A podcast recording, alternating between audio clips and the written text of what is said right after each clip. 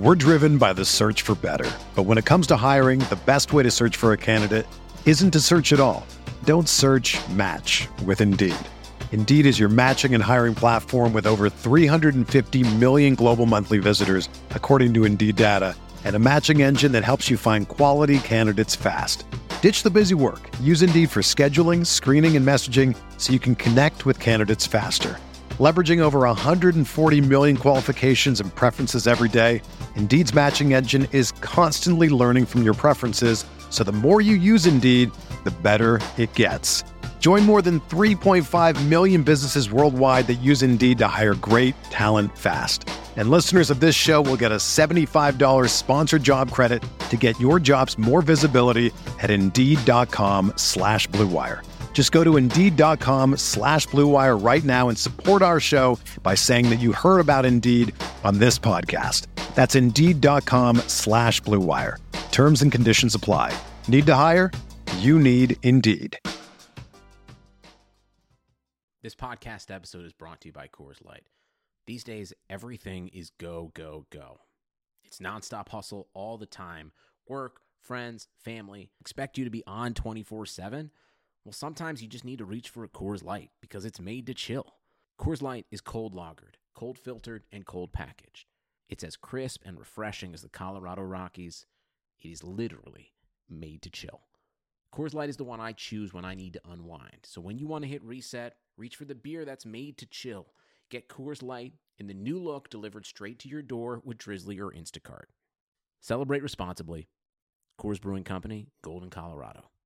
Support for this podcast comes from US Bank. When it's time for a new credit card, the best ones do way more than just buy stuff. And that's why US Bank offers credit cards that make every day more rewarding. Earn cash back, score points when you shop, dine out, travel, or binge watch, or get a low intro APR. US Bank credit cards were designed to fit your lifestyle. So make every day more rewarding and check out usbank.com slash credit card. US Bank credit cards are issued by US Bank National Association ND. Some restrictions may apply. Member FDIC.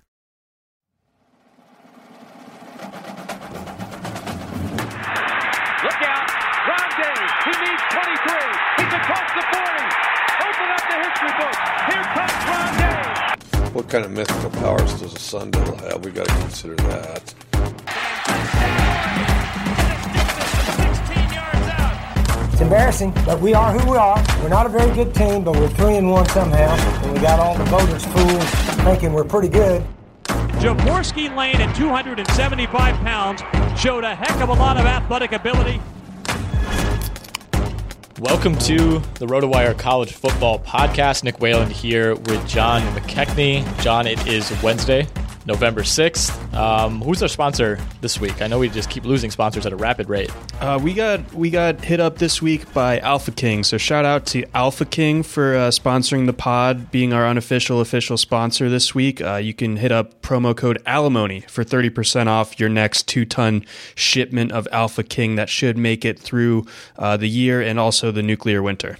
Alpha King just wants to remind you that if you don't order it, you're a wussy and your father and grandfather are tougher than you. So, uh, this is another one of our sponsors. Make sure you Google their uh, infomercial on YouTube. It runs about 45,000 times per minute on any ESPN network. Um, so, make sure you're familiar with that product. Um, John, the Golden Gophers, I want to start here, get no respect from the committee. The undefeated Minnesota Golden Gophers, uh, 17 in the college football playoff rankings, which were released last night uh, between games at the Champions Classic, which I, I always, they've done this the last couple of years. Um, and I always kind of feel bad for the college football crew that just has to like chill in the concourse with this kind of makeshift set um, between games and and do a live a live reveal uh, on a at a college basketball arena for some th- reason. yeah, there's no more idyllic no backdrop than Madison Square Garden They're for way up college there. Yeah, football. they're on, like, the third deck for some reason. And the only thing you really see in view is like the fruit juicer looking roof of the of the garden, and Yes. then just a bunch of ra- ra- like uh, New York Rangers banners. So nothing more college football than. MSG and the Raiders, Yeah. er, Rangers with also a college basketball backdrop going on. mean, I Ve- like- very strange. I like the idea of merging the two most popular college sports and two college sports that ESPN is by far the most in on. But it, it, there's there's just like if they were putting the set out like on the court between games, you know, something like that, or they, they you get the crowd involved. I mean, you have twenty thousand people there who a lot of a lot of them presumably care about these rankings. You know, like it just felt like they were stuffed in like the top corner of the arena for no reason whatsoever. Like at that point, just do it in the studio. It's Yeah. the same show. Exactly, do it in the studio. So an odd, just sort of jamming jamming things in that are sports related, just because they're related to sports. I don't know. Exactly. Um, but anyway, we'll run through the top 10 in the rankings real quickly. Ohio State, somewhat of a surprise at number one. LSU at number two. Alabama three. Penn State four. Clemson at number five. Georgia six. Oregon seven. Utah eight. Oklahoma nine. And Florida rounds out the top 10.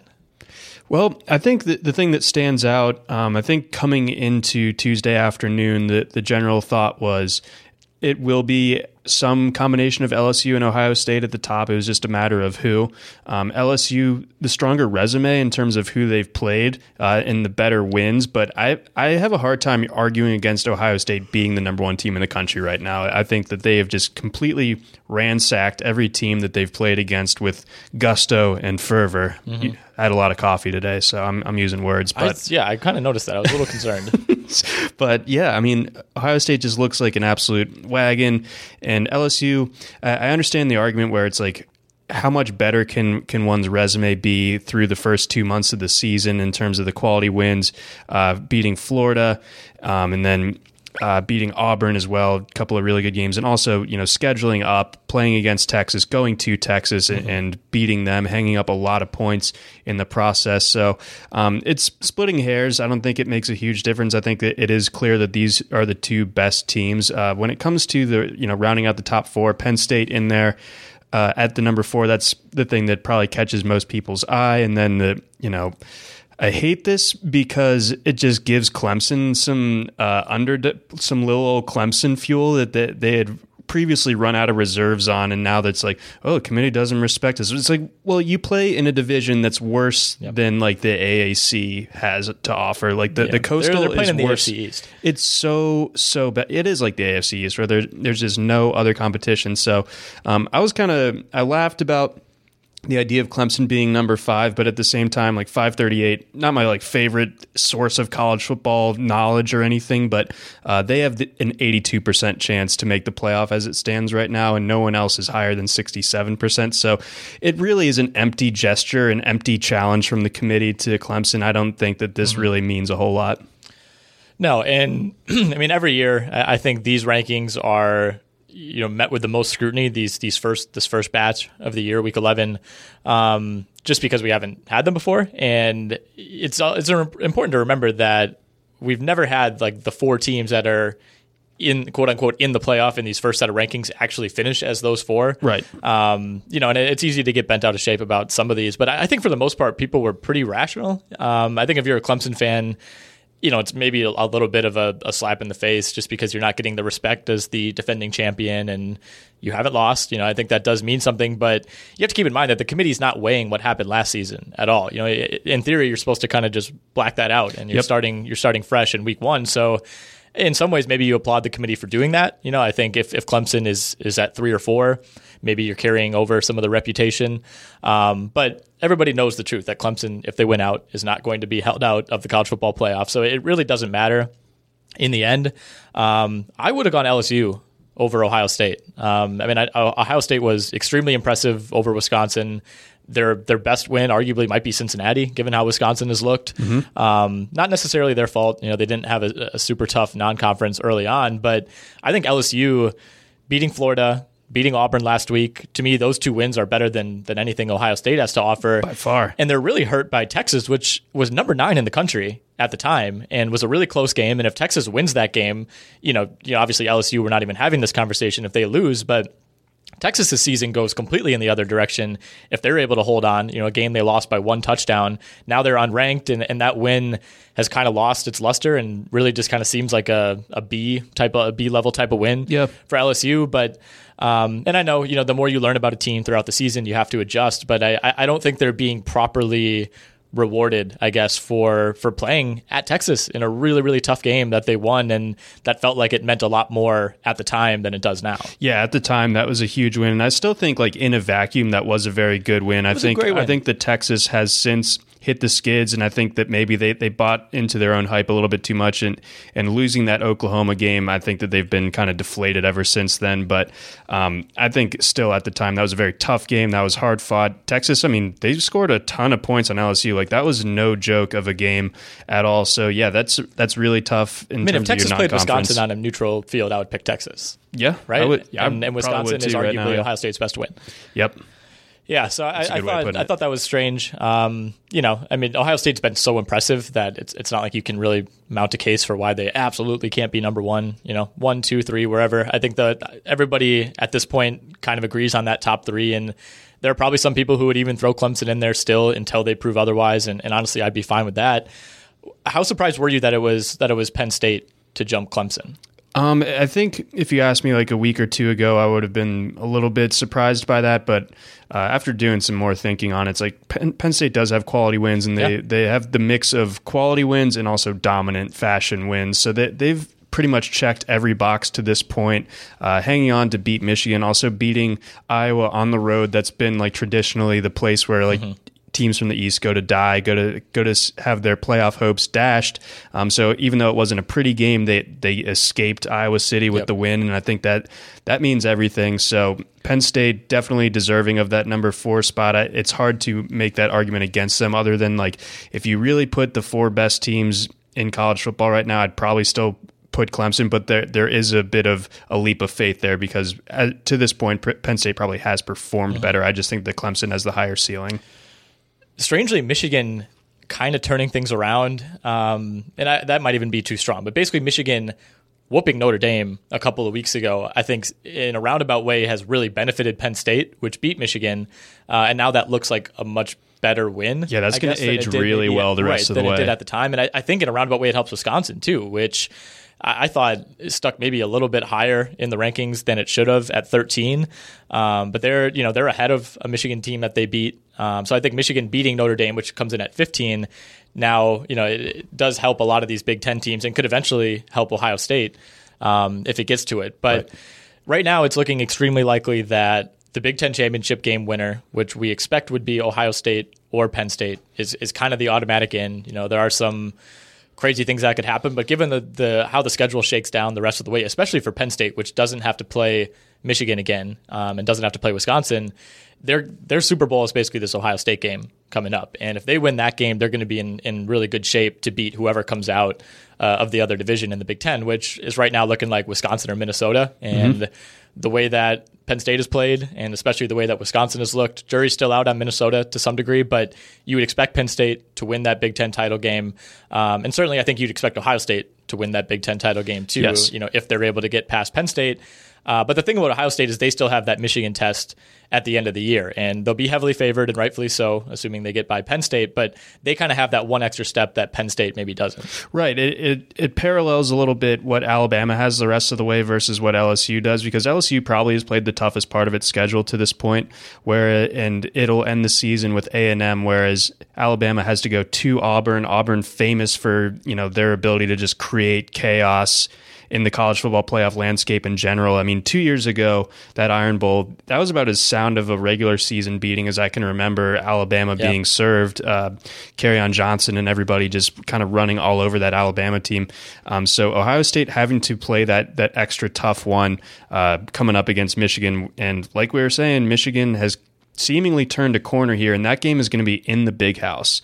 So that's not a gimme for Ohio State. I, I agree where it'll probably be a, a double digit point spread in that one, but it wouldn't be the craziest thing in the world for Michigan to somehow pull that off. If Wisconsin can lose at Illinois, Ohio State can lose can lose at Michigan, which you know beat Notre Dame by like four touchdowns. So ran all over them. They've they've found the secret sauce with their with their run game. It look it looks like they ran all over uh, Maryland this past week as well. Yep. Yeah, good point by you uh, about LSU and Alabama schedule wise. Um, they of course face each other on Saturday, which is game of the year, hands down Yep. in college football. Cannot wait for that. Two thirty uh, our time on CBS. After that, it's Ole Miss, Arkansas, A and M. So for LSU, that is, and I, think A and M is the one that you point to as maybe maybe the one that could trip them up. Uh, Alabama has Mississippi State, Western Carolina, and Auburn. So of those three, you know, I think Western Carolina is the one that you look sure, at as a sure. potential. You saw loss. the trouble that they gave um, Georgia in basketball last night, right? Uh, but if you, if you kind of want to game this out, uh, the winner of LSU Alabama, of course, has a massive advantage to get to the SEC title game because those teams are in the same division. I still think Georgia's in a really good spot, to be honest with you. I, I think there's a you know, two loss SEC ch- tam, excuse me, two loss SEC champion Georgia. I know you think their chances would be iffy to get into that, um, but if they are able to to run the table the rest of the way, and then you know, obviously would probably have to win the the SEC title game, very yeah. much in play. I think it would be very tough to keep them out. So you, we're kind of trending towards a scenario where once again, the SEC could have two teams in. Um, but we've seen things kind of shake out in, in strange ways before over these last few weeks. Yeah, the craziest, like the absolute chaos scenario would be Georgia winning the winning the rest of its games, including the SEC championship game. Then what would the committee do with a one loss, either Alabama or LSU, whose only loss came to the eventual SEC champion right. in the SEC but championship then doesn't game? have the opportunity to get that extra win that the SEC champion would have. Right. So it just that that's absolute chaos scenario. I, I imagine whoever comes out of the West will end up winning the SEC championship game. So that will that will in and of itself take care of itself. But it does beg the question: what happens to the loser of Saturday's game? Uh, right. You know, if they if they run it out the rest of the way and you know blow who is left out of the schedule or left on their schedule out of the water, do we see an Alabama situation from two years ago where they didn't play in the SEC championship game. And while they didn't get the chance to win the SEC in that regard, they also didn't have the chance to get that second loss. And mm-hmm. with that, that vaulted Alabama into that number four spot. And it kept out an Ohio State team right. that actually won the Big Ten, won its own conference that mm-hmm. year. Yeah, I mean, it, it's kind of you really have to kind of rack your brain to keep all these scenarios in play when it comes to the SEC. Um, I, I do think that it almost is the most fun scenario where the loser of Alabama LSU you know, kind of has to stand pat, and then the winner of that game ends up losing to Georgia, where you'd have three one-loss teams who have, in some ways, kind of all beaten each other. Um, I think that's a dangerous spot to be for Alabama because of the lack of quality wins. Whereas, let's say Alabama beats LSU, goes on to the SEC title game, whatever happens there, you know, Alabama or Georgia gets in. Um, let's say Georgia wins that game. Georgia would have a loss, a bad loss to South Carolina, but a win over a presumable number one Alabama in the SEC title game. It would be really hard to keep Georgia out. Alabama's only loss would be then to the number three or four team in the country, Georgia. They would have that win over LSU, but they wouldn't have much else. Whereas LSU would have the one loss being to Alabama, but they've also bankrolled these wins over you know better teams than Alabama has. So yeah. I, I, think that would just create a, a extremely chaotic scenario where in some ways there'd be a case for three SEC teams, but there's no way I, I could see that happening. No, it, has got to max out at two, and I think you know there, there's a lot of speculation as to what the way the committee wants to like set set the table, I guess in a way, and I think. One kind of minor statement being made here once you get outside that top six is how much respect they have for the Pac 12. And in a time where I feel like the national discourse at least maybe maybe it's starting to get louder the, mm-hmm. these past couple of weeks. But I think early October, late September, the assumption was that the Pac 12 was going to be a non factor in, in this playoff race. But with Oklahoma taking that bad loss, they have a long way uh, to get themselves back into the mm-hmm. conversation. Mm-hmm. I think we see with Oregon being seven and Utah being eight, there being two top 10 teams that are potentially on that collision course for the Pac 12 championship game, that it's going to be hard for the committee to leave out a one loss Pac 12 champion. It seems like that is a spot that's almost being reserved here potentially. So what what does Oregon or Utah need then? I mean, what what is their best case scenario? If we're let's say we're willing to pencil Clemson in, they win out. I mean, it's it's I think best case is Clemson loses somewhere along the way and they're just knocked out altogether. Yeah, but, I think they are on thin ice in that sense. Yeah, I, I, don't I don't think one loss Clemson gets in. I really don't. Um, the, the, you know the SEC is getting at least one. So let's say Clemson and one of the SEC teams, and then I think one I think the Big Ten still gets one. It's it's hard for me to imagine Ohio State losing twice over these last four games, Penn State losing twice. Let's say it's Ohio State. That's three already. You know, then then you know Oregon to me is is still a step behind Georgia in terms of what Georgia can do. You know, if if both teams win out, I think Georgia's the team that gets in. Of course, they would have the SEC title. That means more. Um, Oregon still needs some help, and, and so does Utah. So I, they both are sitting here with, with one loss, right? So if they both enter the Pac-12 championship game with one loss, Mm-hmm. Uh, you know, I think the winner com- that comes out of that, especially if it's Oregon who would have won 12 consecutive games after losing week one to a Power Five opponent in Auburn to start things out, it'd be, re- I think it'd be kind of crazy to leave Oregon out of it at that point if the, if they end up running the table Yeah. and they beat a one loss Utah. If you if if the Pac-12 does continue to like cannibalize itself the way it has to this point, I mean, like USC beating Utah earlier in the Yep. season is a good example of that, or like Cal beating Washington earlier on. Uh, Washington's kind of fallen apart though a little bit. Um, I think if things stay the course, then the Pac-12 has a very good case here. Yeah, I, I think I almost, you know, as Wisconsin's not getting in, so I don't really care anymore uh, and from a rooting interest. But it, that scenario we laid out with all those, with all three SEC teams having one loss and then having to compare them to a one-loss Pac-12 champ, like we didn't even factor that into the equation. I mean, that's that could be Right. kind of the ultimate doomsday scenario. Yeah, because then the committee does run that like PR risk of like just carrying the SEC's water, even though the I believe the committee chairman is Oregon's AD. It's Right. it's all very complicated. I heard they said on the telecast last night that he walks out of the room when they discuss Oregon. So very big of him. you know he has that room bugged to the hilt. Um, yeah, I uh, I thought I thought that was funny, but yeah, I mean, it, I think the ultimate debate could end up being, you know, let's say Alabama loses to LSU and doesn't ever have a chance to avenge that loss, um, you know, against not against LSU, but against a, another team like Georgia in the SEC title game. Does that one loss Alabama against a one loss Oregon, which in theory would have won the Pac-12 title, like that could be a very real decision, or one loss LSU. Yeah. So in in this scenario, are you talking about a one loss non conference champion Al- Alabama? Um, I think you'd give it to Oregon in that in that stage if Oregon won the Pac-12. Yeah, I mean, it's fairly likely that one of those teams is going to run the table. They would have a Oregon or better non. They basically have a better non-conference than what uh what Alabama like. Alabama's like big non-con is Duke. Yeah, well, you know, Cutcliffe's got the boys going.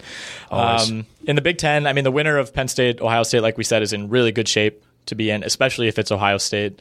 Um, you know, I, I think Ohio State's just clearly the better team right now. They're the team I would have more faith in. The LSU Bama winner, also like we said, in really good shape, but you know, the SEC title game kind of stands as that issue. Um, you look a little bit deeper. Florida is at number ten if for them to really enter the conversation, they need they they basically need one thing to happen, and that's Georgia to slip up against Missouri or A and M. I think it would just be Missouri because then I think Georgia's out of division games, and the division is is what counts for for you know winning. But they would the have the head to head tiebreak, right? Over Uh, Florida. Right. So Georgia already has that. So I guess Georgia already has the SEC East wrapped up then. Well, in theory, yeah. But what, that's what I'm saying. For Florida to get it to play its way into the SEC title game, they need Georgia to lose, you know, against Missouri or A and M. But I th- I think uh, it, it would just be the divisional record that it, that would count against Georgia. So Georgia has the one divisional. Yeah. So Georgia just needs to lose to Missouri. If Georgia loses to Missouri, then they somehow then they are now out of the conversation because Florida only is going to end up with one divisional loss. You would ima- you would assume that you would imagine that they're going to.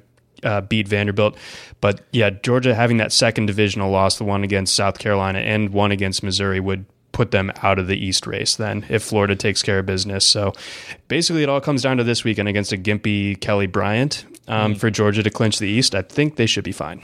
Wait, so I, I mean, you would you would know better than me. You're an SEC guy, but what you're saying, Georgia's four and one right now. Florida's four and two, with one of those two losses coming to Georgia. If Georgia were to lose, But they only they only have one divisional loss, and so does and Georgia. that counts ahead of head to head, No, not necessarily. But like if they like if they both finish six and two, wouldn't Georgia have the advantage because they beat Florida? but ta take the um take like the the Al- or the Auburn loss out of like their com- out of their conference record because we're talking about the division. Okay. So so both Georgia and Florida have one divisional loss right now. Georgia obviously has the tiebreaker over Florida, so if they end up with the same divisional record, Georgia will end up advancing. But if Georgia picks up that second divisional loss and Florida uh, keeps it going the rest of the way, Okay. then Florida would only have one divisional loss, and that would get them in. Okay, yeah, weird that that's not that's not noted on the standings page, but okay, that makes sense. Um, but yeah, either way, Florida needs Georgia to slip up, Yes. and that's kind of really their only shot because Florida, and I mean, unless there's just complete chaos and Arkansas beats Alabama and LSU slips up against, or you know, Western Carolina gets Alabama, whatever. Florida's just not going to have the opportunity, and they need to win the SEC title game. You would think to get into the playoff. They would need to two like, losses already. They would need to like just absolutely boat race in the SEC championship game to yeah. to really be able to make a case because yep. I think it would look a lot like uh, the like the 2015 and 2016 Florida teams. It just like they won the East because no one else was any good, and they just mm-hmm. kind of got sacrificed at the altar of Alabama for yeah. two years in a row. That's what it would probably end up looking mm-hmm. like. Uh, honestly, all things considered, if Florida were to make it to Atlanta, I just don't yep. see that happening to begin with. Yeah, I mean, ironically enough, I mean there are a couple teams behind Florida in the rankings that in theory, at least have a better chance at making the playoff. That would be like Baylor is at 12. They're 8 0. Um, a team that, in some ways, you know, you could say controls its own destiny. And then Minnesota, which technically does control its own Folks. destiny. If Minnesota wins out, it's going to the playoff. They're 8 0. They come in at 17.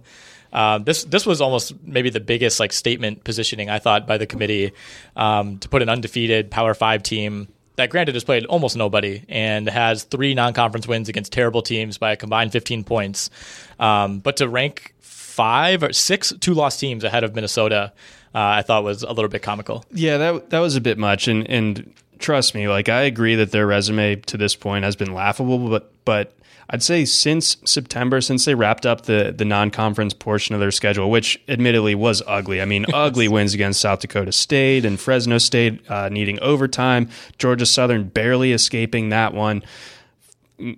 Minnesota's been mopping up against whoever they've played in the Big Ten to this point, and the, the, offense is really clicking. I think, like by the numbers, they have a top ten offense in, in S and P plus. The defense a little bit behind at like thir- like ranking just outside the top 30, but still uh, a really strong, uh, complete team overall that I think you could make the case is getting better and better every single week here. So this this week will say a lot. I think if I don't expect Minnesota to win this one, but if Minnesota can at least hang tough with Penn State, I think it would say a lot about the direction of that program overall mm-hmm. because it everyone is kind of just laughing about how they've made it to 8 0 and it, it is funny like it's just insane uh, how easy that path has been but if if that sort of complete team aspect that uh, has been showing up in recent weeks actually translates against a tougher opponent, even though it mm-hmm. is at home, um, I think that would say a lot.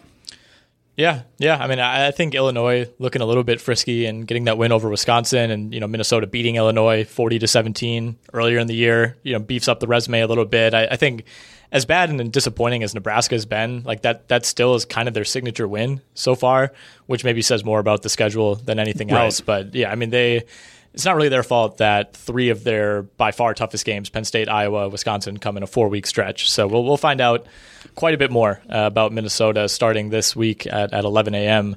Um, we'll hit on some things from week 10 real quickly before we get into DFS. I mean, as we said last week, this was a pretty down week in terms of the actual games, but we did get some off the field action. Willie Taggart out at FSU. Uh, giant buyout. Doesn't matter. FSU pays it. Um, I'll ask you what one, what's next at FSU, and two, was this the right time to make this call?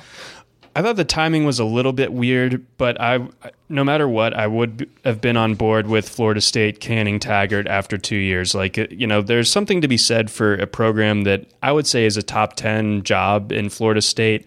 Um, they don't need to tolerate lean years. Like they a down year here and there, sure, but I mean Taggart coming in immediately tanking this team to missing the missing a bowl for the first time since I think I've been alive, um, and then this year.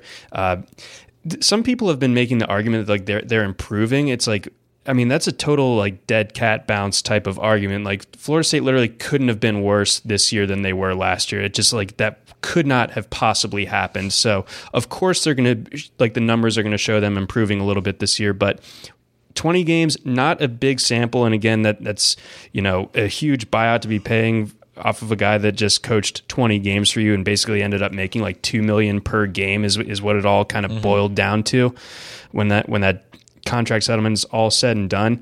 What more did you need to see from Taggart to make you think that this that he had this program heading in the in the right direction. I think even though it feels like on the surface a, a, you know a short hook for for Taggart, 20 games, man, there was no real pulse that this program was going to get back to where Florida State should be. So it's tough to swallow that that much money, but I think it was the right call. They do it does set them up to where they need to nail this next hire. You don't want if you're Florida State to run into another like Tennessee situation where yeah. they were still, you know, paying off Butch Jones while like Butch Jones's contract while trying to get this new coach uh, all settled up and, and ready and Jeremy Pruitt. So you don't want that level of Mm-hmm. bad contracts hanging over your athletic department. So they need to crush this next hire. And that is the biggest question mark to me.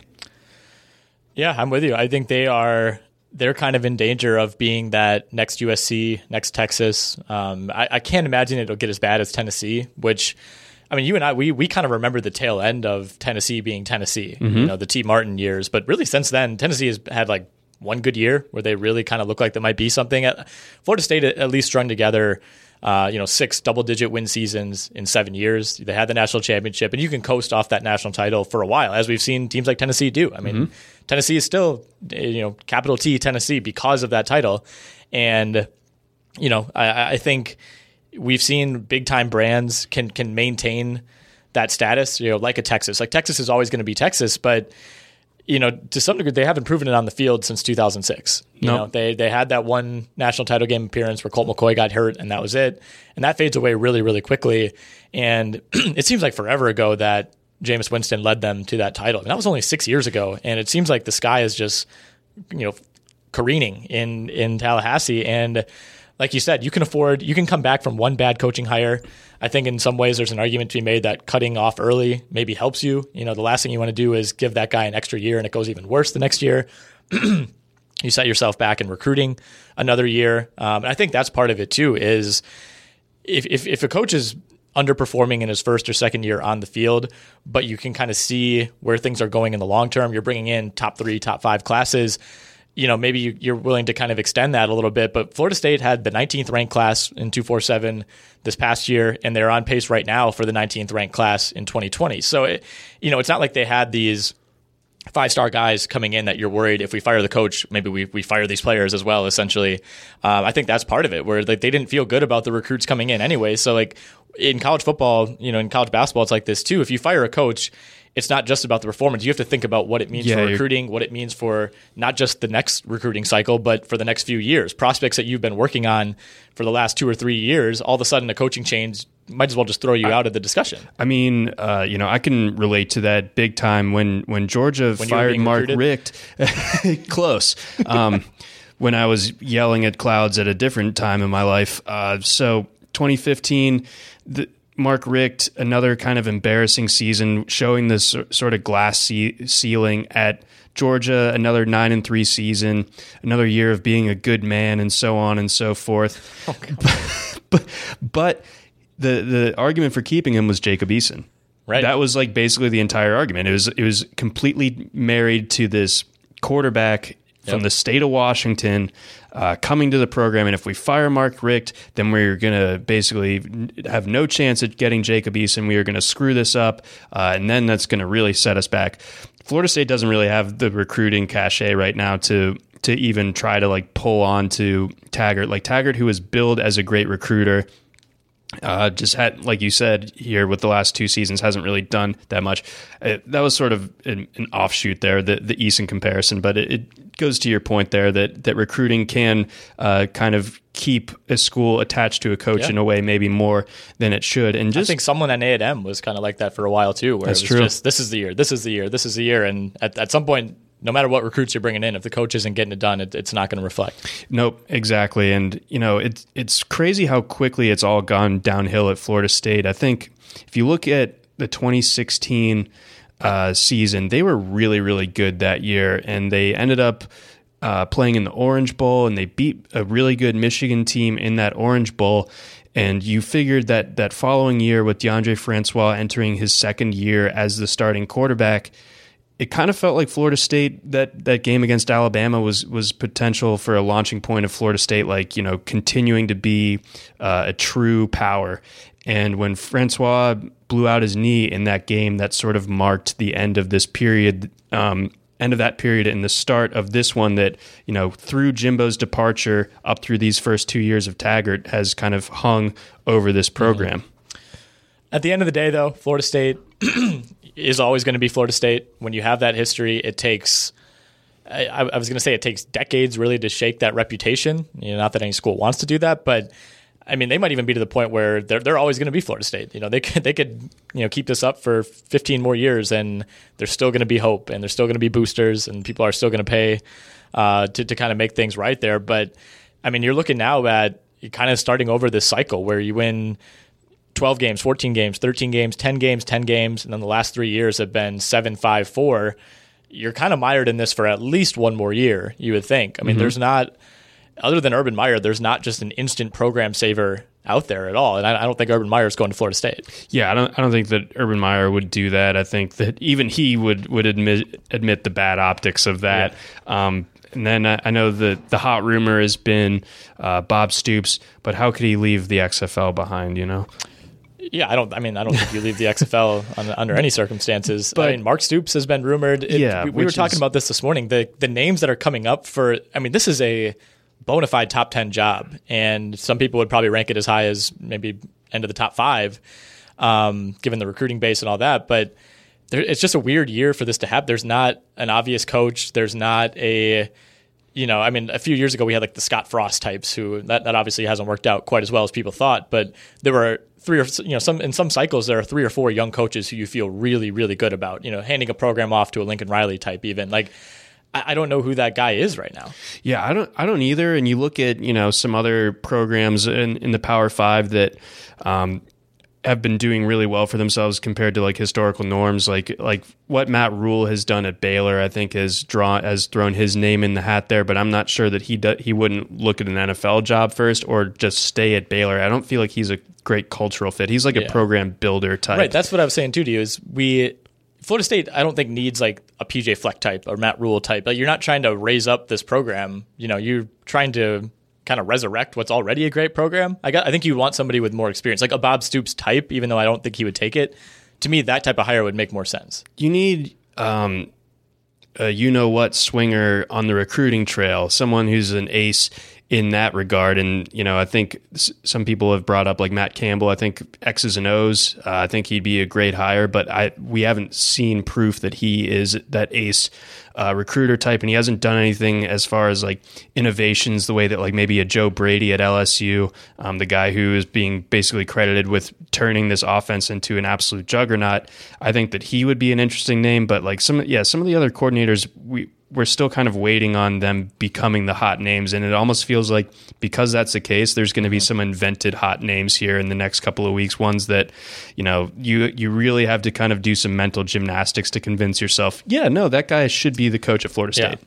Okay, I'm going to throw out a name, not necessarily even for Florida State, but like just somebody who I, I, think at some point might make a jump somewhere else. Like, what about Chris Petersen? And his, his name has kind of faded away a little bit these last couple years. Washington's been semi disappointing, you know, since going to the playoff. But I mean, he could have basically had any job he wanted when it opened up, based on what he did at Boise State. I mean, he was the guy for so long, and probably stayed at Boise State longer than most guys in his position would. Right. Um, you know, and the jump to Washington, I, I felt like was somewhat underwhelming. I mean, guys in his position. I mean, he was Tom Herman like times two. Like he had more results than Tom Herman had, and to take a what was at the time like a fairly mid-level Pac-12 job. You know, I mean, he's a guy who could have had USC, could have been a Texas type of guy. It always kind of felt like, wait, why did he take this job? Like, yeah, it's not a bad job, but it's not a blue chip, you know, six star prestige on NCAA football type of job. So like, he's always somebody. I know he signed through, I think 2023 on his latest extension, but okay. we know that doesn't really mean all that much for for a lot of programs. Like whether it's Florida State or someone else in the in the near future, I do wonder if, if Petersen is still on the radar to make that leap into like a truly, truly blue blood type of school. I think USC makes more sense to me for, for when it comes to Petersen. I know the the optics of looking like a traitor by going into your own conference. Um, but P- Petersen, like you said, um, is a guy that that is worthy of one of those high high prestige jobs, and he's shown that he can operate at every single level along the ladder. And it, he, to me, he strikes me more of as a true blue West Coast guy. Um, mm. So I, I, think that, I think he's a California native. So I'm pretty sure that naturally, I think it would fit a little bit better for him to go to USC where he already knows the recruiting fr- footprint. I think that that does matter a lot, honestly, if, if you can know the landscape a bit. He's gotten really good players out of the state of California uh, since getting to Washington, and he, he, was getting good guys at Boise State, even um, from some of those blue blood states. So I think he at or Petersen at USC would be an awesome hire. We'll see what USC ends up doing as far as hanging on with Helton. I know they have the the weirdness with the AD and AD who apparently has eyes for Urban Meyer and understandably so. But if you strike out on Urban Meyer, maybe back up the Brinks trucks for Petersen, man. Urban Meyer is basically living like my life on NCAA football. I mean, he's just done it all. He's done it all. Like he's just hopping from great program to great program, bringing in awesome recruits. Uh, um, being the being the item of like ten different fan bases, like fantasies. Yeah. He's yeah, it's and like still like outrunning all these scandals that are like really bad and yet don't seem to affect his, nope, his legacy. Nope, or Teflon, dude. Yeah, it's uh, it's impressive. Do you want to real quickly just run through um, what few uh, big games we had in Week Ten before we look ahead? Uh, the Georgia Bulldogs uh, defeating the Florida Gators for the, for the, third year in a row. Um, that's three times in a row. Uh, a seven point victory not as much as maybe the the game itself w- would suggest, but I, I, thought it was a pretty thorough, dominant win uh, from Georgia. Uh, Georgia 12 for 18 on third downs. Uh, they absolutely killed uh, Florida in that regard. At, when Todd Grantham, the defensive coordinator now at Florida, was at Georgia, everyone would always say third and Grantham because he just constantly blitzes when it doesn't really warrant the situation doesn't really warrant it, and teams would always convert the big third down against Georgia. And lo and behold, he hasn't changed a damn thing, and and it really it broke Florida's back over the course of that game. Florida's offense, I don't think, did enough to to really make it matter. But I mean, anytime that your defense is giving up uh, six percent of their third down conversions, you're you're you're really behind the eight ball there. Georgia's mm-hmm. defense also has not given up a rushing touchdown this year through eight games. First team in twenty years to accomplish that feat. So pretty good stuff from Georgia. So I'm back in. I was gonna say you sound like you're way back in. You picked them to lose this game. You've been down in the dumps since that South Carolina game, but you are fully back. I can tell by the tone of your voice. Yeah, man. I mean, the, I think that defense is just going to give anybody problems. They're they're extremely deep. The the Kirby Smart recruiting train over the last few years really has paid off on the de- defensive depth, and the offensive line is is really good too. Uh, we still haven't even seen that run game truly break free just yet, but could happen. Lawrence Cager earning his uh, his pinstripes once again. He he was awesome in that game. That that game will probably get him in the Georgia Florida Hall of Fame. Uh, so really really impressive effort from him, um, kind of carrying the passing game by his own uh, merits there. So good win for Georgia. I'm back in. They're going to beat Missouri, I think, this weekend pretty handily. I would think so. Um, I will be down there for the A and M game in a few weeks. So looking forward to that. Um, and then uh, Utah and Oregon, both of them really, really damn good. I, I, think that they're both deserving of those top 10 rankings. Oregon going down to USC and really taking care of business. A, a slow, sluggish start, um, which they need to kind of get out of the habit of doing that. But 56 points in three quarters to, to end the game was uh, pretty emphatic stuff there. So impressive by Oregon. Utah, their defense is you know, an absolute war daddy too. I think that you could argue, even though Georgia hasn't given up a rushing score yet, that Utah m- might even have the better run defense. Penn State also has a good argument for that. Penn State giving up less than two yards a carry uh, thus far this season. So um, a lot of power in the, in that Pac-12 uh, right now.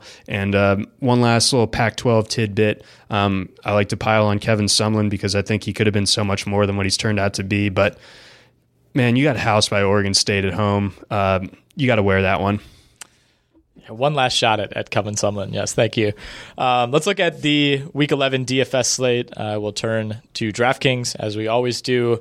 Um, Justin Fields is on the slate this week. Uh, based based on Ohio State's opponents, um, he's kind of bounced on and off the slate week to week, but they get uh, FCS Maryland this week. That one is in uh, Columbus, Ohio. That is a very bad Maryland defense.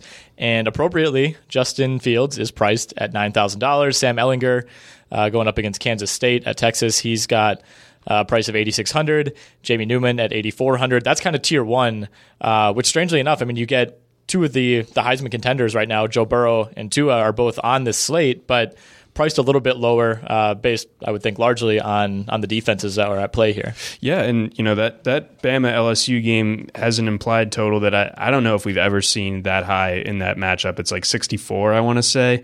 Um, I doubt that we've seen much over 50 uh, ever, and that's even with like Tua at the peak of his powers yeah. a year a ago. A few years ago, it was at like four and a half. Yeah, hammer the under. Um, but when it comes to yeah, this upper tier, I'll, I'll, get to Burrow and Tua here in a second. But uh, Fields, the only question is sort of similar to like the question you would ask yourself about Jalen Hurts early in the season with Oklahoma. It's like, are they are they going to need him to do all that much for four quarters? Um, I think that Fields is still going to end up being responsible for five touchdowns in this one. I don't know what the ratio to run pass will be, but uh, I think if you're going to fade off the elite part of this Ohio State offense, Fields is not it. Fields is the one, like Dobbins, I can understand some concerns about, and I think that you could pivot to Master Teague and also do, end up doing well. I think Teague is going to get a lot of runs, so I like him at 5,000 at running back. But Fields, uh, man, this is such an easy matchup. Ohio State coming off the bye, they're at home. They they're they're all juiced up from being the the number the new number one. They're going to be out to prove it. They're 44 point favorites in this one against a team that plays in their conference, a real live team. So I love Justin Fields this week. I know that he kind of changes the calculus for the rest of your lineups, but love Fields at, at 9K. When it comes to Ehlinger, um, Kansas State can kind of drag the tempo down in the game a little bit there. So there's some concern uh, with him being able to hit that $8,600 ceiling. Although Kansas State's defense surprisingly not that good, especially against the run. Um, Texas doesn't really have that great running back right now, so Ehlinger still picks up a big big uh, part of the share of the rushing uh, for the Longhorns, so that obviously helps him out. Jamie Newman uh, has been pretty much automatic all year. I can't make an argument against him. Um, I think that he's in line for another really good game. Virginia Tech pretty bad defensively under Bud Foster in, in his last season.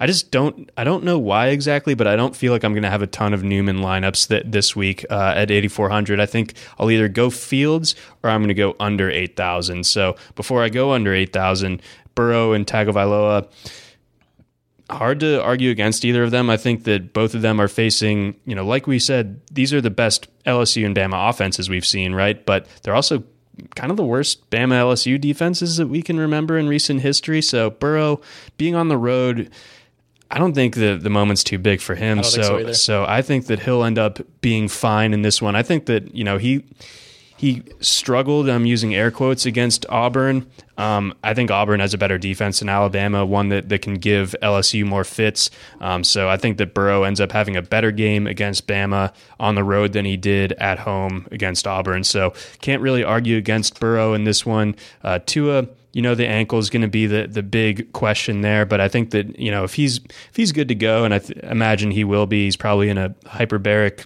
salt chamber right now, just sensory you know, deprivation. Yeah, just floating. um, with with Dr. James Andrews like casting spells all around him and, and, yeah, shaking a stick at him. Um, I think that yeah, that should be fine for Tua, but I probably won't use a ton of him. I think you could make an argue for like a, a, game stack with Burrow and Tua, but I probably won't do that. So dropping down a little bit, I like Shane Buechele a lot. I, we'll get to this throughout the course of this DFS segment, but SMU's offense is awesome and ECU is terrible. SMU probably a little bit salty after the way that things went down in Memphis last week. So Buechele at 7,700 is, is a guy that I'm going to have a ton of exposure to. Uh, Holton Ahlers on the other side of that game, you know, just by virtue of it being a high over under, SMU bad against the pass, I think that you could make that case for Ahlers. Uh, Max Duggan, a little bit dinged up for TCU. I've been going to that well a fair bit recently, but uh, the fact that he's dinged up and going up against Baylor's defense, maybe stay away this week. I'm buying back in on Jayden Daniels as my value pick uh, at quarterback, 6,200. USC pretty mediocre across the board in terms of their defense. I think that there's a lot to like about this Arizona State offense in general, and I think that we're starting to see. Um, we're starting to see Daniels kind of evolve past that those freshman mistakes that he was making uh, earlier in the season. I know that if you look at his box scores, that that game against Utah is a huge eyesore.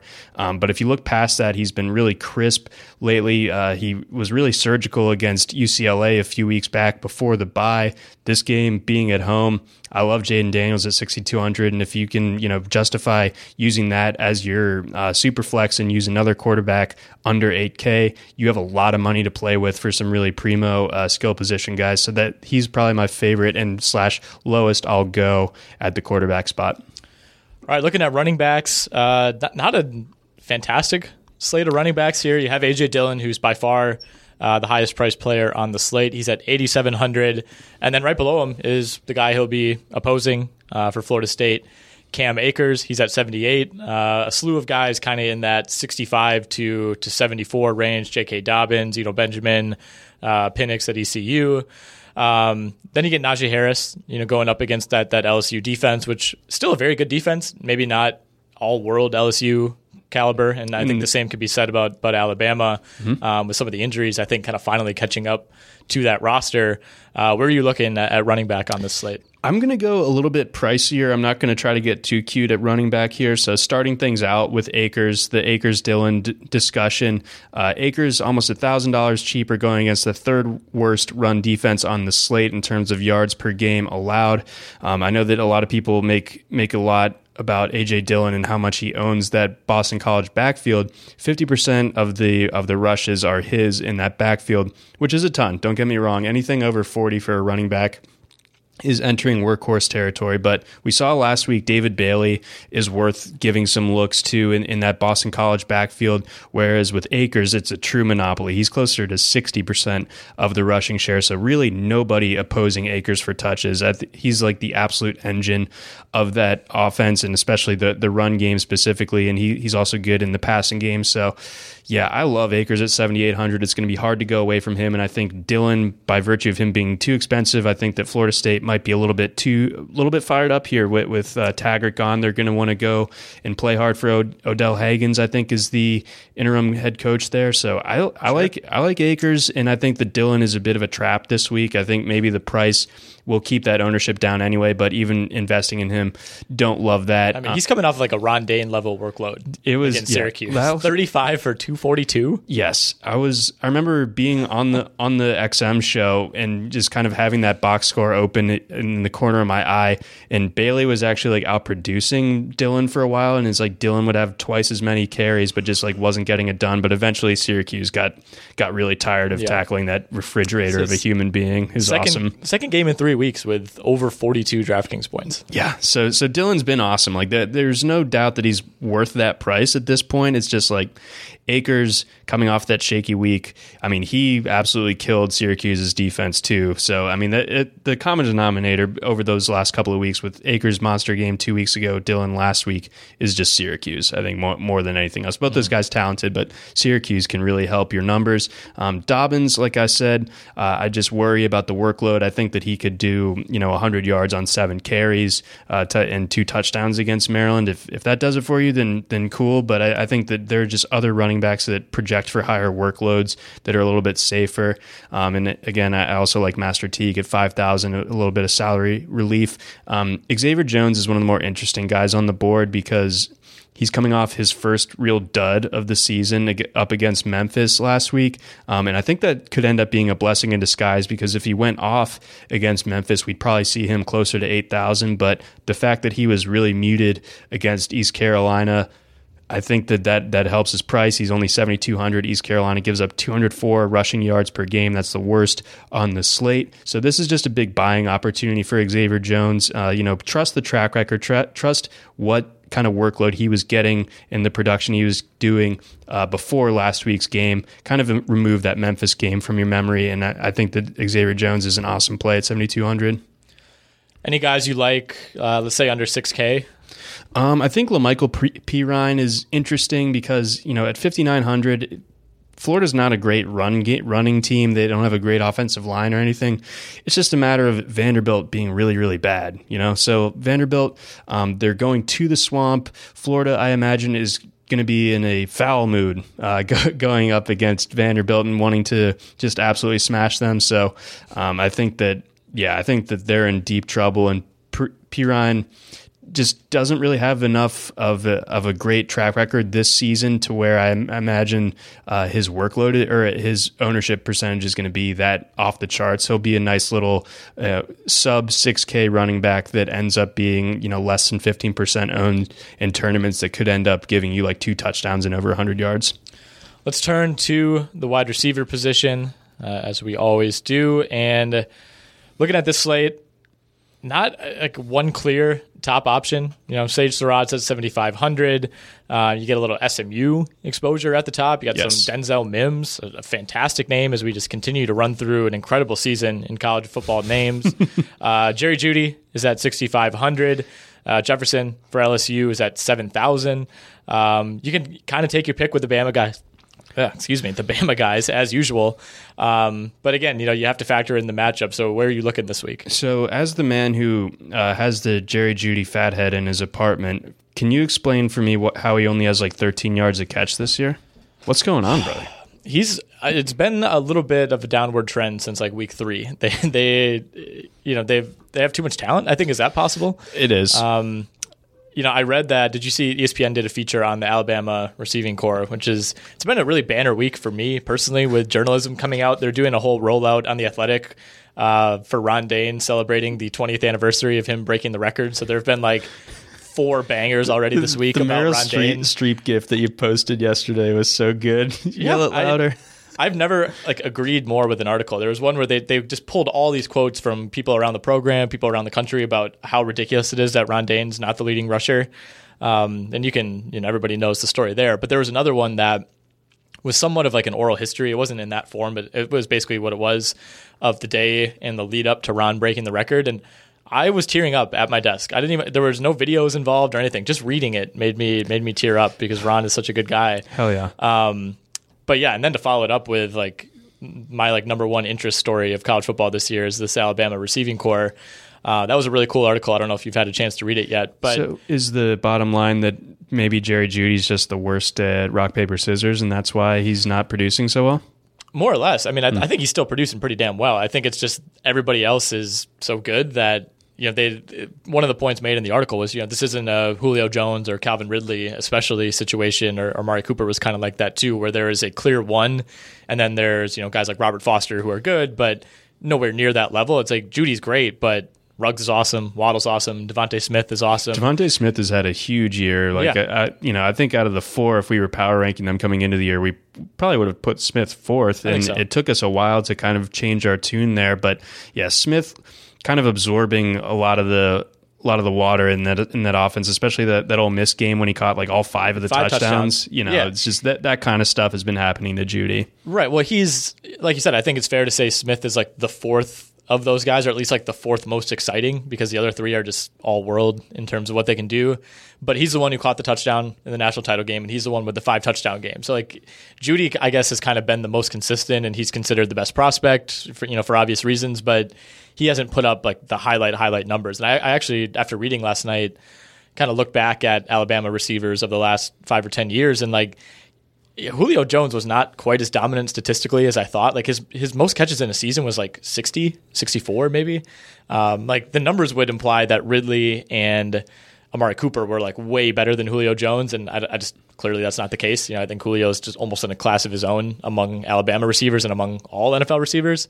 Um, and I, I, think it's kind of the same case with Jeudy, where the numbers won't necessarily reflect like just how good he is. Yeah, that's probably fair. And yeah, when it comes to Julio, uh, it's crazy that it's only like a ten years ago or whatever, but you really do have to kind of like do a era adjustment for because right, you know yeah. it's like yeah, sixty catches like that just shows the you know what Alabama was working with as far as its run game and its philosophy and, and, what it was working with at quarterback. We didn't see Alabama with a good quarterback until like 2016 with Jalen Hurts. Yeah, and I think a lot of people would probably tell you that Jalen Hurts wasn't even that good of a quarterback. I mean, I he wasn't. Disagree now he that, is. But I mean, compared to Tua, yeah. Where's Jalen Hurts' uh, NFL stock at? By the way, as someone who follows this closer than I do, it's up. I mean, it's definitely like he's gonna get drafted now as a quarterback. I think, um, and I think every single week um, that that he continues to put up good tape, and every single week that we continue to see more wide open philosophies and concepts in the NFL, you can more and more talk yourself into Jalen Hurts and his playmaking abilities. Um, I'm not still not like totally sold on the arm strength, but like the poise, like he, he's got incredible intangibles eh, on top of being you know maybe the best athlete on the field every time he steps on there. So there's a lot to like about Jalen Hurts' game. I, I, would be surprised if he you know ends up get going outside the the first three rounds in the draft at this point. Do you buy the like Lamar Jackson has unlocked things for guys like Jalen Hurts, who's you know a much different player than Lamar Jackson, but just non traditional quarterbacks in general? Like seeing someone like Lamar. I hope succeed. so. Yeah. You know, I think that. you know, we, we don't really know what's next. Uh, Lamar is is sort of the first of his kind. It, it feels like mm-hmm. so. Um, I hope in the in the years to come that we see teams be less risk averse to these like really you know special yeah. athletes at playing the quarterback position. Yeah, I think it was Jordan Palmer was on. I think it was Russillo's pod a couple weeks ago, and he was. It, this was you know right after Lamar had had one of his big games, and he he had mentioned like his era of quarterbacks, like how many guys would have gotten a shot. You know, like the two guys he brought up were Troy Smith and Chris Leak, who just never really Leak especially got no shot none in yeah. the NFL, and like guys who were dominant at you know in college and just never even you know there wasn't even talk of like well maybe he could play receiver. It was like no we're not even considering you. Like how many great like Omar Jacobs at Bowling Green like Pat White yeah Pat White he Pat White walked so Lamar Jackson could run. Mm. yeah, there's so many guys from that era that I would, I would, love to see a do over. Um, anyway, receivers. I think that's where we were, right? I think so. Yeah. yeah. All right, Tell me who you like. Um, so yeah, I really like going back to the SMU well. Um, it'll be interesting to see how you are able to to measure out your lineup and, and, how much exposure you can get to this offense because I think it is going to be awesome. Uh, James Proche, 7,300. Um, he's a guy that is, has been seeing a ton of work. Um, obviously, with Reggie Roberson still being dinged up, uh, Sonny Dykes didn't sound overly optimistic about his chances of playing again this week. So that means that Proche should be locked in for 14 or more targets. That's what he's done in four of his last five games, seven touchdowns in his last five. Again, East Carolina, terrible. Um, and then if you wanted to go down a little bit further um, at the receiver spot, you actually go to the tight end. Kylen Granson, uh, 4,600 kind of a little bit of like bigger, not as fast Evan Engram to his game over the last couple of weeks. I think he scored in three consecutive games uh, for them. So he's become that number two option in that offense that is really explosive. So I love those two guys if I'm going after SMU um, on the heavy there. Um, Terry, a guy that I feel like I always end up talking about because I, he's always underpriced. It feels like 6,100 going against Boston College, you're probably not going to use him in the same lineup that you use Cam Akers, but 6100 Boston College terrible passing passing uh, defense, so there, there's enough to like there. Um, going down like uh, under 6K. CJ Johnson of East Carolina just saw 21 targets in his last game, uh, averaging 10.8 targets per game over his last five. And it's not just the empty calorie like Zay Jones, like tons of catches, not a lot of yards. Like he's doing 11 yards per target um, with those looks. So I really like that. And if there's one place to attack that SMU defense, it's in the secondary. Uh, pardon me for drilling in the background. No, so much construction going on. I thought we were safe. Yeah, but we uh, we we just expanded our offices. We basically forged a hostile takeover of the people across the hall. Yeah, booted them out of there, took over their office, bullied them, called think, them nerds. I think today we're getting the TVs mounted on the wall over there, which is what you hear. So yeah, so please bear with us. Bear with us there. Um, I'll ma- I'll make this quick the rest of the way. Collin Johnson of Texas, third on the slate in targets per game since he returned from that injury. Twelve targets a game in that stretch. Um, he's still under six K, so uh, both both C Johnsons in this slate I like a lot. Um, Chris Olave, 5,900. You probably don't figure him for more than like five or six targets in this one just because Ohio State might, you know, kind of just empty the bench here. But he's a really explosive player and, you know, he did a lot of damage against Wisconsin. So you got to buy that talent and its ability to translate against Maryland. Uh, Brandon Aiyuk, I think is how you pronounce his name. I, I need to get a good pronunciation of, of his name because he's going to get drafted in the NFL. He's 5,800, uh, 13.2 yards per target uh, since week five. Uh, that's the fifth best mark on the board. He's 5,800 going up against USC. Um, so, especially if you're buying what I'm selling on Jayden Daniels, then I think uh, getting Aiyuk under 6K is pretty awesome. If you can te- talk yourself into a Kansas State receiver, also, um, I would rec- I would recommend that because Texas probably has the worst pass defense on this slate. Skylar Thompson, an okay passer. Maybe it's Dalton Schoen. Maybe it's Malik Knowles. One of those guys should be able to get it done through the air for you. So I, am more hitting like the sub 6K at the receiver and trying to get you know one to two of those premium uh, running backs because I think that that for once I, have been able to find more value at receiver than running back uh, for this week. So that's kind of how I'm going to play mm-hmm. it out. All right, do you want to run through the usual uh, FanDuel observations as opposed to the DraftKings slate? Sure. So it's a, again, it's a, it's a larger slate than we usually see. They they have Lynn Bowden of Kentucky properly listed as a quarterback now, so you don't get that like cheat code third quarterback in in, in your receiver spot anymore. So kudos to DraftKings for be or for FanDuel for for being smart on that. Um, but you know there there's some other games in there to to really like. Jonathan Taylor, only the fifth highest priced running back. I know that Iowa's been awesome against the run, but that, that guy's had two weeks to stew on Ohio State. I think he's. I wouldn't want to be Iowa this weekend, at least on the defensive side of that game. Uh, Austin Kendall of West Virginia, he's also on the other slate. uh, That's Jonathan Taylor drilling through the Iowa defense, folks. Um, so I think that Kendall's someone as an interesting tournament option. I love the Miami run game going up against Louisville. So DeeJay Dallas is someone that I would heavily consider. And if you go on FanDuel, you also get the option of the Iowa State Oklahoma game. Uh, I know that you can appreciate this comp, but like Jalen Hurts has reached that like when you know when like Russell Westbrook is on like a ten game triple double streak. I do, and the the the DFS sites just kind of like dare you to use him. That's basically what Jalen Hurts' price is. He's yeah. he's twelve k. Like no one else is above ten five. I don't think, on, on FanDuel. So yep. um, that's kind of what you have to do to get Jalen Hurts. It's probably going to end up being worth it. Uh, he, I guess he has to hit like 60 for him to be like really, really worth it. Yep. But yeah, it's could be could happen against Iowa State. Crazier things have mm-hmm. happened.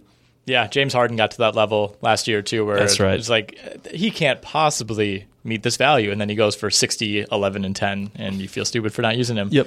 Um, okay, a few quick things before we hop out of here the Oregon sideline toilet. I only briefly saw like a GIF of this thing. It's basically like the like the pop up medical tent, but for toilets, right? Yeah. So I, I love mean, the idea. I, yeah, I love the idea of you know you, the medical tent was a genius thing that like Alabama introduced yeah. a couple years ago. Now everybody has one, so it's like, hmm, how can I use this uh, to take a crap? And you know, science has allowed us mm-hmm. and technology to have a toilet on the sideline, and I, am all for it and good for Oregon. I know that Mark Schlereth was staunchly against it. He's like, you know, these guys have perfectly good pants to pee in, but you know, sometimes maybe it's a little bit more than that, Mark. So be sensitive. As someone who did not play very much uh, in high school football, but who it just kind of like out of habit just drank a lot of water while chilling on the sidelines. So I had nothing else to do, and then always had to pee at halftime. And like in like small town Wisconsin, sometimes you know like when we were played at home, we would go in the locker room and you know I could pee. It was great. There were times we played on the road where there was no locker room in sight, and you just kind of had to like chill out on the sideline during halftime. Big trouble, and this would have been a huge lifesaver for me at circa 2009 uh, in Northeast Wisconsin. So I'm all for it. Um, there's a lot of news last week uh, around this time about the potential return of NCAA football, a video game you know I am extremely passionate about. Um, probably my favorite video game of all time, uh, one that was huge in my friend group, so just holds a lot of meaning. Um, I just want to ask you real quickly if it does come back, what are some like modernized features you would want in this game? Because um, it didn't really change very much from like 08 to 2014. Yeah, I think the advent of the transfer portal and like the the idea of like roster management uh, mm-hmm. on like a ego level would yes. be really really fun. Like when you have, you know, two five-star quarterbacks on your team, you know, how like how does it affect the team's morale, especially like if you, if you, if you take an L with the with the starting quarterback, you know, what do you do with that yep. backup? Do you make the switch? Do you pull the plug that quickly? And then what happens if you don't? Does the other five star leave? So yeah, that that kind of like real life reflection of of oversaturation of talent mm-hmm. at, at, one given position, and you know maybe you can build other spots where you know like at Alabama you can that people are drawn to go there as a running back because they're not going to get run into the ground anymore. They can kind of stay fresh, like Yes. the way that like Damien Harris and, and Josh Jacobs did a, a couple of years ago, or last year, uh, up through those previous years, or like Georgia with like Sony Michel and, and Todd Gurley and Nick Chubb and like stuff like that. So Yep. that kind of that kind of thing would be fun. I, I love like the transfer portal uh, type element. I think they would almost have to. It's become such a big part of college football that it would seem it wouldn't seem right to not have it. You know, it's it's a tough thing to perfect. You would think in a in a video game setting, but it, if it does come back, I think they would they would have to do it. Um, one of the things I, I, I wrote down improper benefits. You know, Yeah. I want to be able, and I've I've said this even five ten years ago. We used to joke about this. Like you should be able to pay pay your players if there's like a risk. You know, it would say you know, like for example, the game now, like and Madden's kind of like this too, where it's like uh, player X has a wrist injury, you can bring him back in the game, but there's a higher risk that he'll get hurt. Like it should be similar to that for improper benefits. Like this five star recruit will come to your school if you buy him this Bentley, but there's a sixty percent chance you'll get caught and have sanctions. Do you want to do it anyway? And like I think you should just be like, hell yeah, I'll do it. Like who cares? Bruce I'm- Feldman will notice that he has Yeah. a Bentley too. Exactly. Yeah, I, I think the integration of uh, criticism from the writers would be great too. Uh, I know like NBA 2K has like quote unquote real NBA Twitter personalities who will like tweet at you and stuff in the game. Like, I want Finebaum in this. I want you know I want you if you play in the SEC, you're required to listen to like SEC radio on the background while you're playing instead of a soundtrack. Yes, yes, I love that. And uh, gosh, what else? Um, oh, like some like program specific stuff. Like if you if you opt to like take over Ole Miss, like you have like like everything you do is way higher risk of Yes, getting right. caught. it's like that is the toughest program to win at. I just I only gave him five grand, and now the program is being raised. Yes, I would like a little more realistic, like historical context to some of the programs. I think one of the things that they really emphasized towards the end of the the run of video games was like the stadium experience. So like the you know cutscenes between the games where like the mascots are doing stuff. Like I want the Sooner Schooner Yeah, rolling over. Like over. every ten games you play, it like flips over and somebody dies. Or like then there's like a vigil and the game is delayed, stuff like that. Uh, Ralphie at, at Colorado getting loose, just goring Yeah, somebody. basically like mix mix college football with GTA is is kind of what I'm asking for. Hell yeah. Um, I think more elaborate spring games um, where you could work in like promises where it's I, I tweeted this yesterday, but like you could promise a recruit that like Lil Uzi Vert is coming to the spring game and like that would make a big difference, stuff like that. Um, we, I mean, I could I, this could be an entirely separate podcast, but I'm I'm hesitant to get my hopes up until we get some concrete evidence that it's going to happen. Yes, yeah. So the as of now, these are all pipe dreams. I also think it'd be funny if the game like introduced into its universe, uh, like its own version of Tate Martell, like the the Tate Martell recruit that just you know, and you got to like track his Instagram Yes, and yes, exactly. see who he's DMing, see More who he's tracking, yeah. talking trash. What kind of terrible subtweets is he is he chopping out there? You better not you know swing and miss twice, even though you get three strikes, and then you go ahead and swing and miss twice. Like just Yeah. that kind that kind of stuff. I think like the Tate Martell personality in and of itself is worthy of like a wrinkle in this game. Your coach has been involved in a horrible pop, uh, pop, you know, pop culture scandal. How would you like to handle this? Option one: don't do anything, stand by him. Option two: double down. Option three: call the media liar. Yeah. Option four: get a headache on the sideline whenever your team's Take losing. a health risk and retire and take the USC job in two years. Like, uh, yeah, I'll take option D. Uh, all right, we got to wrap this up. Um, a lot going on in the studio. This construction has, has certainly not helped us these last couple of weeks, but the end is in sight. Enjoy Missouri, Georgia this weekend. I'll be sweating out Wisconsin, Iowa with a potential Outback bread uh, on the line. Gotta have it, dude. We, Iowa, Iowa owns the Outback Bowl, so we got to get Wisconsin They back in there. Oh We, we could slip down to the Champ Sports Bowl if we're not careful. uh, but all eyes will be on LSU, Alabama. I am so excited. I've not been this excited for a college football game in a while, so can't wait.